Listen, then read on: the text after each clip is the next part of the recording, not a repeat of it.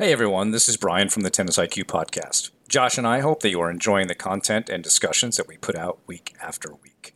If you'd like to support the podcast and help us to continue to produce quality episodes, please visit our Patreon page at patreon.com slash tennisiqpodcast slash membership. Currently, we have three tiers of support. The fan level at $3 per month, the supporter level at $7 per month, and the champion level at $20 per month. Benefits of joining the Tennis IQ podcast community include episode transcripts, participation in book club discussions, and access to monthly masterclasses with me and Josh. For more on these benefits of support, head on over to our Patreon page at patreon.com slash tennisiqpodcast slash membership. Thank you so much. And now, on to the show.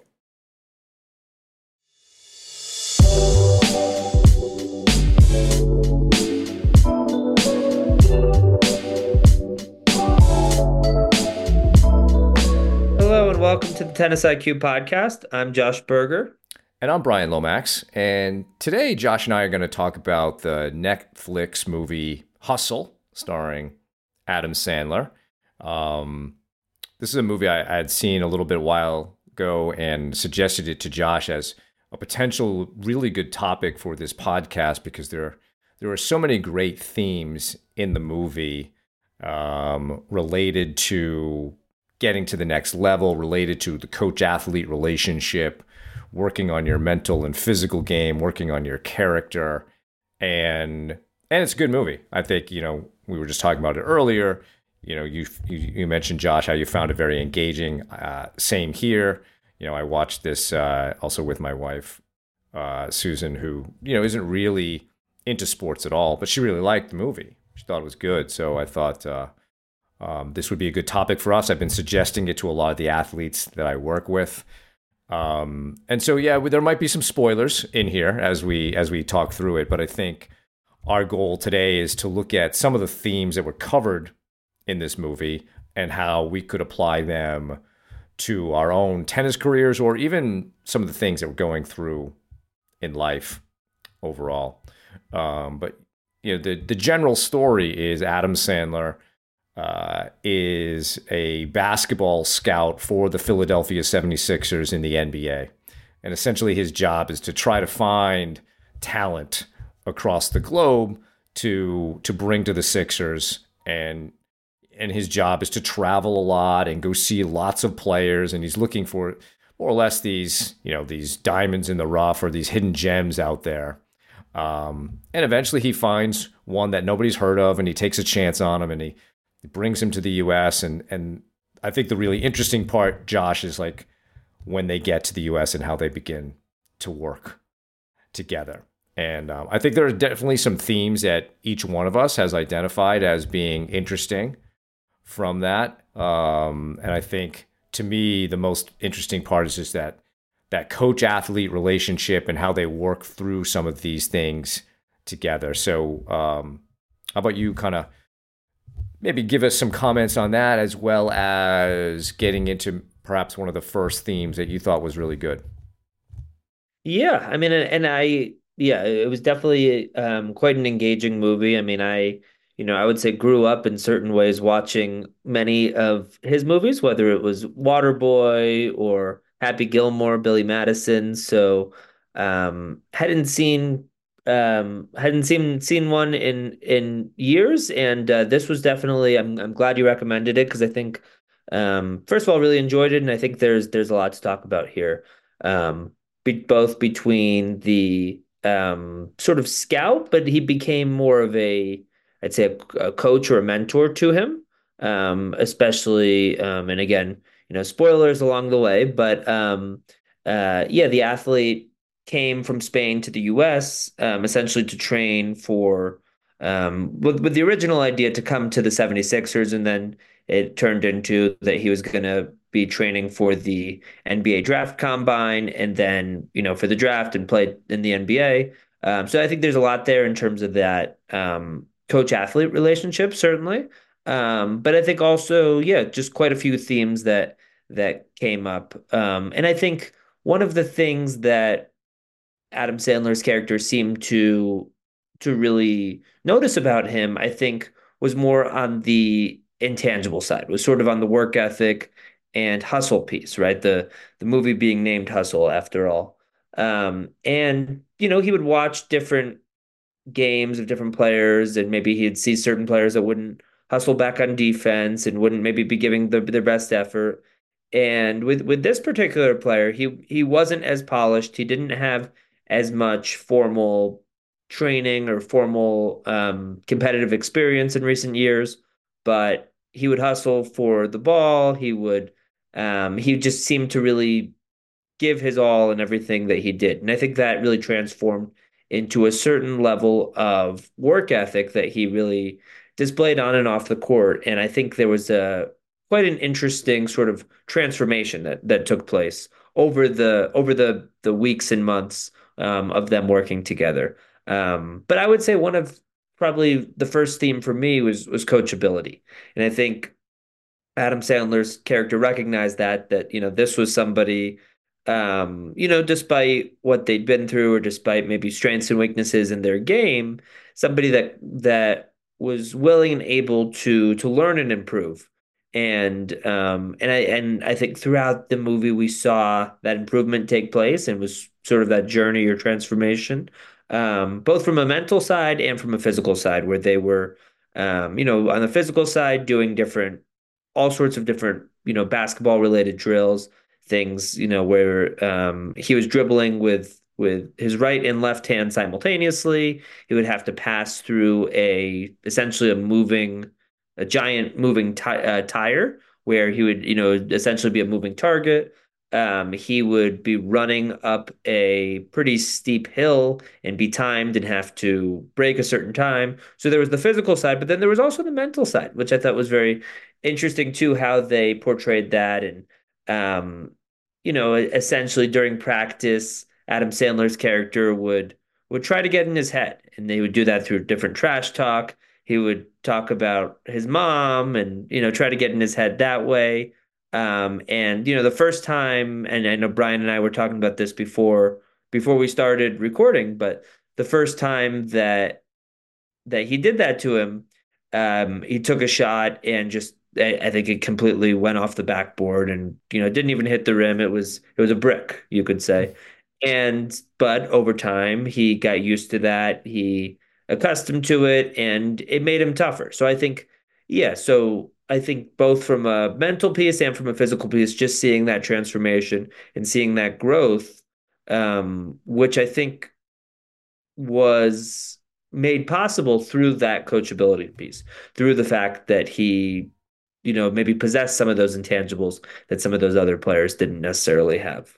Yeah. And I guess if we look at the coach athlete thing a little bit more deeply, we also see that the coach, in this case, the mentor, Adam Sandler's character, knows what it takes to be an NBA player. The player doesn't know. And therefore has to trust that who he's working with can help him get there. And and I think, you know, as we engage in improving our own tennis games, we have to to feel that way too. And I think we're seeing this at, at the pro level, Josh. Like um, you know, regardless of one's opinion of Holger Rune, bringing in Boris Becker is bringing in someone who has been there, not only as a player, but he also has advised Djokovic. Um, Jannik Sinner bringing in Darren Cahill, a coach who's worked with others at that at that level, right? So, like, if you're at, at your own club and you want to become a college player or you want to become a, a four five or a five zero, you're probably not going to go to the to the coach who works with you know red ball kids.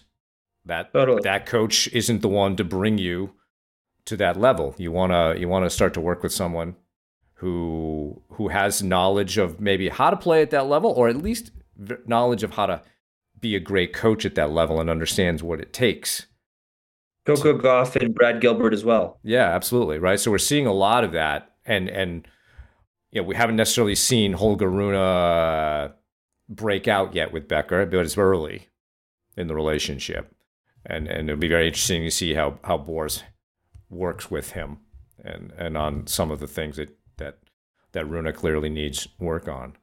Um, but I think that's always something that we want to make sure we're doing. Are we working with someone, first of all, that I, I trust and I can get along with? And is this a person also that can really help me understand what it takes to be at the next level? And that was part of the relationship here, right? You mentioned a little bit of the trash talk. You know, the character's backstory, some of that is that he has anger management issues. You know, he had, I think, an assault charge in Spain and and that that temper comes out. And so what you know Adam Sandler is doing is he's he's really kind of doing some you know desensitization to that to to do you know more uh, exposure therapy if we look at it from a, a, psychology perspective. So the more he sees it, the more he hears it, the better he can deal with that. And at the same time, we're working on emotional regulation. So that wasn't particularly a strength of this player at first, and so that needed some work. Um, and so you have to trust that who who you're working with has the knowledge of what are the physical and mental challenges that you should expect at that next level, because oftentimes, yeah, there's a physical component to the next level of the game, but sometimes it's more mental. I was thinking, you know, back in the 90s, I was playing some pretty high level tennis, you know, 5 0, 5 5 pretty consistently. And I remember being asked, you know, what's the difference between a 4 5 and a, and a 5 0? And it was like, for the most part, the physical game is the same. It's not not tremendously different, but it's really more the mental side, the the discipline in the shot making, the focus, um, those those little little things, the belief, the confidence, um, those little intangibles that were the difference between you know a half level. It wasn't so much that a 5-0 crush the ball way more than than a four or five. I thought the physical games were generally pretty similar. But if you had that mental component, you would almost as a 5-0, you would never lose to a 4-5, even though their strokes were the same. So I think that, that that's an important part of uh, of the relationship and and you know trusting that. And clearly in the movie you saw that. They developed this I mean there were some rocky times, of course, as there are. Um, but they they started to, to to develop that trust. Absolutely, no, and I I think that the same thing that you talk about, you know, between a four five and a five zero, or you know, I, I think that this I've heard the same be said about um, top professional players as well, and you know, I, I think some some may agree more than others on this, but I, I've heard that you know one of the big differences between a top five or top 10 ATP or WTA player with a top 100 player is, you know, is yes, are there physical differences? Does, could a, somebody who's ranked, you know, top five compared to somebody who's, you know, 45 in the world, um, maybe a top five player has more weapons, sure, but um, I think yeah, the the mental piece is is often the the biggest difference maker and you know the, the the difference maker between those levels. And as we move up levels we you know we, we it's easy to sort of see some of the cracks in in our own game. And and I think he saw this where he was sort of building that that mental well he was building his mental toughness and sort of you know building his resilience. But um you know I think as the level rose and as um, you know, he was in the combine and and sort of facing one of the one of the other top prospects and and somebody who had been you know highly touted. Um, that that other prospect, you know, really tried to get in his head and really, you know, and you know, I don't think we need to spoil it too much here or maybe go into too much detail, but would you know would would just essentially say anything that he could possibly think of to get in this player's head. And eventually he cracked and he got you know, he got he got really upset. And, you know, I think probably many of us have been there in some way or another, you know, not in the same way, but um, you know, often it's on the court or when it's not when we're not playing our best or, you know, we we I, think especially in something like tennis, it can, you know, we can we can certainly get to our to our breaking points. Um, but I think, yeah, I, I think the the movie did a really good job um, you know, showing that showing that that journey. Um, and um, yeah, I think another another important theme that that came up, and, and this is actually more of a quote, um, but it was um, it was from Adam Sandler's character and actually his wife as well. Um, but they were talking about that, you know, it's not about the last shot. It's about the next shot and the next shot and the next shot. And and I think this came up because both both Adam Sandler and the player that he was coaching had both been through a lot, right? You talked about the assault charge in Spain for the the player, and Adam Sandler's character as well had had a um, you know, a bad accident, um, like a, a bad car crash. I think it, it sounded like a maybe a DUI type yeah. situation. Yeah, yeah. career-ending situation where his his hand had been, I think, disfigured in in certain ways, and um, so they'd both been through a lot, and um, yeah, and I, and I think you know that that quote of you know it's not about the last shot, it's about the next one and the next one. It's it's not so much about what's already happened and constantly looking back and wishing things were different, which it's very easy to do. And I'm sure everybody has done that. And, you know, it's it, that I think that's human nature to do that in, in a certain way. But, you know, can we keep putting it behind us and resetting and refocusing on the next on the next shot, right? In this situ in this uh, context. But I think in in tennis and tennis probably as much or more than any sport, I think this is relevant because it's, you know, it's a start and stop sport.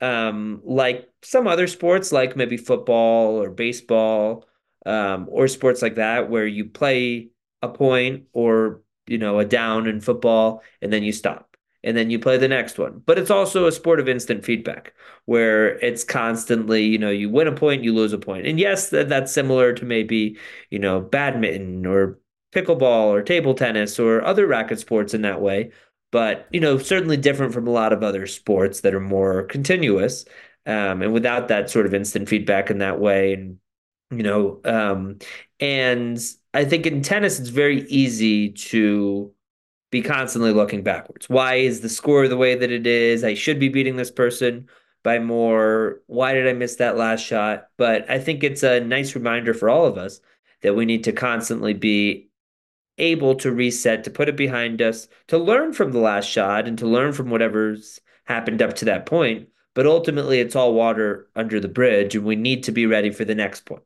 and then the next one, and the next one. And I know Brian, you've said this a lot, but the the next point really is the most important point of the match because it's the only one that we have any sort of control over. Can't control what what happened. We can't control what might happen, what could happen with the result of the match, but we do have some control, we can impact at least that next point. So that, you know, really trying to put our focus on in a basketball context, the next shot or the next situation. But in tennis, you know, can we be as ready as possible for that next point?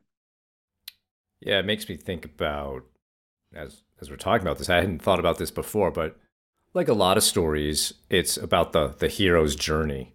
You know, Joseph Campbell talks a lot about that, and um, this is a, you know a great way to to tell a story. And so you know we see the player, he's discovered, he meets you know the the mentor Adam Sandler. Um, you know maybe there's a little bit of of, of uh, struggle there. Uh, you know in terms of like they they definitely had some difficulties coming to the U.S. Getting the getting the player connected with the Sixers, right? That didn't all go well then there were some trials that they had to go through to get training. Um, and then eventually, you, you know, you succeed. And I think that really is how we go through sport.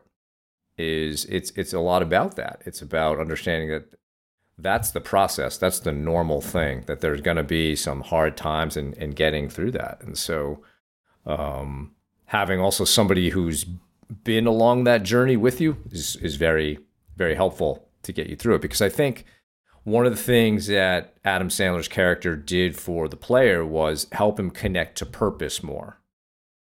So the player also had uh, a young daughter and would often talk about how you know what he's doing is really for her, but hadn't I don't think really connected that much with that because he was more kind of just I don't know. I thought maybe pursuing the NBA career became more about her in the end. And I think that that drove him in a different way than just becoming an NBA player. Uh, and this is similar to that episode we did about performance based identity versus purpose based identity and, and trying to find a really strong purpose. Mastery is always a good one, but you know, for him, the stronger one was all right, I'm doing this for my daughter, and that's going to inspire me there, you know, and I think that was a part of the the discovery po- process.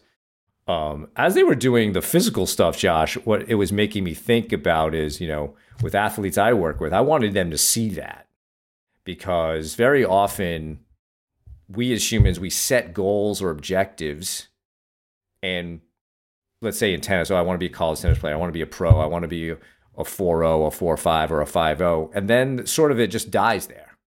And you don't really do anything differently. Now here he had a coach who knew he had to. So you mentioned some of the challenging drills. So the drills required, you know, more speed, more precision. Um, and so as you want to rise up to the next level, you have to look at what you do. You can't just keep doing what you're doing and expecting, you know, tremendous growth. You may grow, you may get better, but it made me think about a, a conversation I had with a Division One college coach, maybe last, sometime last summer, and I was asking her, what, are some things that you're doing differently to, to push your team? Her team had had a really good season. And I'll, I'll just give you one example. So, you know, very often uh, uh, something we do in practice is hit cross court forehands. So both players will stand in, you know, maybe the deuce side if they're right-handed, and they'll they'll hit cross court forehands. She said, well, yeah, we we slightly changed that. So had the player who was going to feed the ball in the deuce side corner, and had the other player in the outside corner. So the feed would go cross court and it would force the other player to have to move to get there and then play that first ball back. And she was like, you know, that's a, a, a more realistic way of doing it. And then once that rally's over, they switch. Now the person who was in the ad is now the feeder. The other one goes to the ad side, and then they they change it. Um, and so now now you're working just a little bit more, a little bit more realistic. And all right, how good are we going to be at getting that first fed ball to the corner and get it back to to a reasonable spot? So I think there are always little things that we can be doing in our training to to take us to the next level. You know, a guy I play with, he's super serious, really good, really good national level player. So he changed something in terms of our cross courts. So we'd have one player who's the change of direction player and another player who only hit cross. So the change of direction player would change the direction every third shot. So I might be the one who's just hitting cross. On the third one, he hits it down the line, and now I'm just going cross with the backhands. Then he changes direction down the line. Now I'm going cross with forehands. And so it keeps us moving, and we're trying to be cooperative and really focused and smart, and, and it's pushing us. And we do that for five minutes. And then we switch roles, and then we do it for another five minutes. So it's just like if you can look at your practices and just tweak them, give yourself more challenges, that's what's going to help get you to the ne- next level, not just repeating necessarily drills you've done over and over again, right? Because it was clear that this player had never done these drills before, but you see the journey. Not so good at it at first. And then, you know, toward the end, you start to see proficiency. Now he's becoming comfortable and confident and he's doing them. Even the conditioning drills, he starts off quite poorly. But over time, he gets better and better. And one of my favorite lines in the movie was, you know, this is you versus you. It's not versus, you're not comparing yourself to anybody else out there. This is you trying to get the best out of you each day. Can you be a little bit better at something today than you were yesterday, than you were last week? And that's really one of the, I think, truths of competition is it's not so much you against opponents, it's you versus you. And um, I think that's a really kind of cool thing to connect with, not just in in tennis, but in life, in work, school, whatever it is. Um, and I know to me that was an, an impactful part of the movie. Totally, and I think that's you know I, I think it's it, we can definitely apply that to our games, right? I think it's it's very easy in a sport in an individual sport like tennis to assume that our real competition is our opponent. But but really in a certain way the opponent and, and who we end up playing is is a bit random. right? Okay, I, I end up playing this, you know, I'm playing in a tournament, and okay, this is the person on the other side of the net from me, right? They may have, you know, they maybe are a similar rated player, let's just say, or a higher or lower rated player. They might have certain strengths and weaknesses. They might have a certain playing style. They might make certain line calls, right? But in a certain way, all of that is a nice challenge and a nice test for you. And it's ultimately about you becoming the best player you can be and you against yourself and ultimately you trying to improve on your level and trying to bring out your best possible level that day. It's it's more about that and I think the it's more about that rather than just okay me against whoever's on the other side of the net for me. Um, and I think the more it can be about that, the more process oriented and process focused we can ultimately be because we're focusing on what does it actually take to be at our best the mental side the physical side the strategic the off the court piece the you know all, all of those different pieces right? Are we controlling what we can in all those different pieces of the process in order to be the best possible player we can be and you know is that more the focus rather than the minutia and you know when you're out there on court and when you're trying to win a match and when you're competitive, it doesn't feel like minutia. It feels like the most important thing that you want to win that match, that you want to beat your opponent, that you want to try to play as well as you can. And and I I'm not trying to take anything away from any of that, but I think it I, I think that theme of it being you against you certainly applies in a tennis context, and I think is you know should really be the the what's prioritized rather than you know who you happen to be playing with at that moment. Yeah, because you let's say the you're you're not facing challenging opponents and you're just worried about beating them. Okay, you may beat them, you may and but maybe you don't beat them by a lot. But let's take another scenario where all right, you're not playing challenging opponents, but you're constantly challenging yourself on the controllable behaviors probably a very similar amount of work, but then you end up destroying those opponents because now the bar isn't the level of the opponent. The bar is how good can I get? Yep. By doing all these little things. Um, and so I think that that's a very important perspective for players to take if they want to reach new levels. And you know, the let's face it, the culture doesn't necessarily promote that that well, right? It becomes a lot about winning and results and beating someone, very egocentric. But if you can make it more about being better than I was yesterday at something, and that's not always going to be your level. Level doesn't, you know, improve every single day, especially the better you get. But could your level at something controllable improve? Could I just a little bit more effort? a little bit more intensity, a little can I can my body language be 1% better? You know, maybe my body language was great 85% of the day yesterday. All right, let's take that to 86%.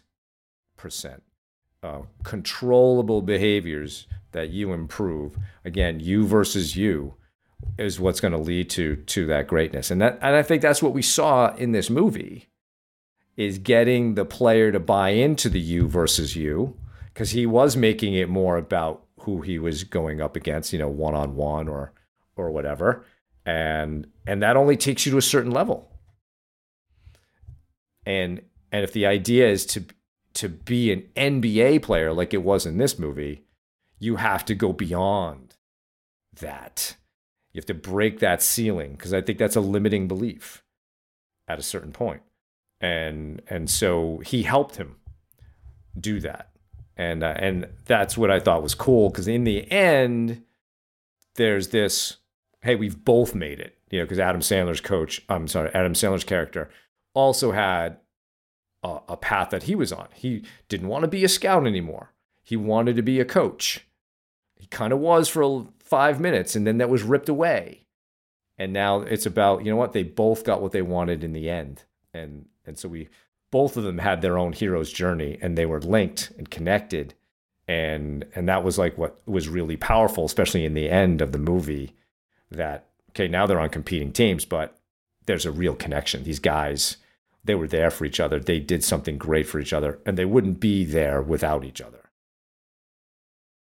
Totally. Totally. They've both been through those trials and tribulations, those ups and downs um, together on that on that same journey. And I think actually one other quote I wanted to pull up, which I think relates to that, but I think is um, is is definitely relevant for a lot of the themes that we we talk about. Um, is I think it was relatively early on. Um, the uh, you know the coach Adam Sandler's character used this um, you know used this this um, this quote, but he was saying more important than making a shot is how you handle missing a shot. You know things are gonna go wrong, um, and it's it's all about you know how you handle it ultimately. So yeah, which I think is is is really important for anybody anybody in in the sport of tennis, right? Things are going to go wrong. There's going to be ups and downs. We've talked about some of the statistics, how you know, in Craig Craig O'Shaughnessy has um, has done a lot of this work, but he's talked about how you know with with any in, in any given year, the top ATP or WTA player generally wins right around 55% of their points. Right? Which which is often surprising for people when they find that out people would generally imagine that a Novak Djokovic or a Iga Swiatek or Aryna Sabalenka or you know fill in the blank would win 60, 60 or more 70 80 yeah. whatever percent of points but if you actually look at it it's a lot closer to 55% so what does that mean that's 55% is not that far off from 50% so you're, I mean, it's it's far enough, far off enough, right? I mean, you're it's enough margin of error, we could say, but ultimately you're losing a lot of points in a match, in a year, in a season. So how are you bouncing back? How are you putting points that you lost behind you? Are you learning from them? Are you learning from them or are you just continuing to do the same thing over and over again and not adjusting, right? Or are you able to learn from them but ultimately reset, adjust, and be as ready as possible for the next one. So yeah, really like that that the focus was put on not just making shots, which obviously we all want to do, but how you handle when you miss a shot, right? How you handle that emotionally, how you hopefully learn from it, and how you can be better next time, right? And and also that piece about, you know, things are gonna go wrong, right? So let's plan for things not necessarily always going right and let's um and let's be ready let's be ready for those moments as much as possible yeah so overall i i think um i highly recommend this movie hustle again uh in the us on netflix i imagine it's probably on netflix on international platforms because i think it, they produced it um if you're at all an nba fan lots of cameos from people that you would know um, and so that's actually pretty cool that, that they're a part of it. And I think uh, many of them were a part of producing the movie, etc. So, um, yeah, again, highly recommend it. And um, if you know you as a listener have any sports movies that you think are really interesting from a you know mental strength perspective, I uh, would love to hear about those. You know, send us an email at tennisiq podcast at gmail.com and, and then maybe josh we can do another uh, another episode on some of the other movies that are out there because i'm sure that there are, are many that we could we could learn from right? So that's our show for today. Thank you all for listening. For more on today's episode please check out the show notes. If you have any feedback or questions for the two of us please email us at tennisiqpodcast at gmail.com also, if you are enjoying the content that Josh and I discuss on the show, please rate and review the podcast so other tennis enthusiasts can find it more easily. Additionally, to be notified of new episodes, please subscribe to the show on your podcast platform of choice, including YouTube. And you can also check us out on Instagram. If you would like to support the podcast, please visit our Patreon page at patreon.com slash tennis IQ podcast slash membership, where you can learn about the benefits of being part of the Tennis IQ podcast community. Thanks again, and we'll talk to you soon in our next episode.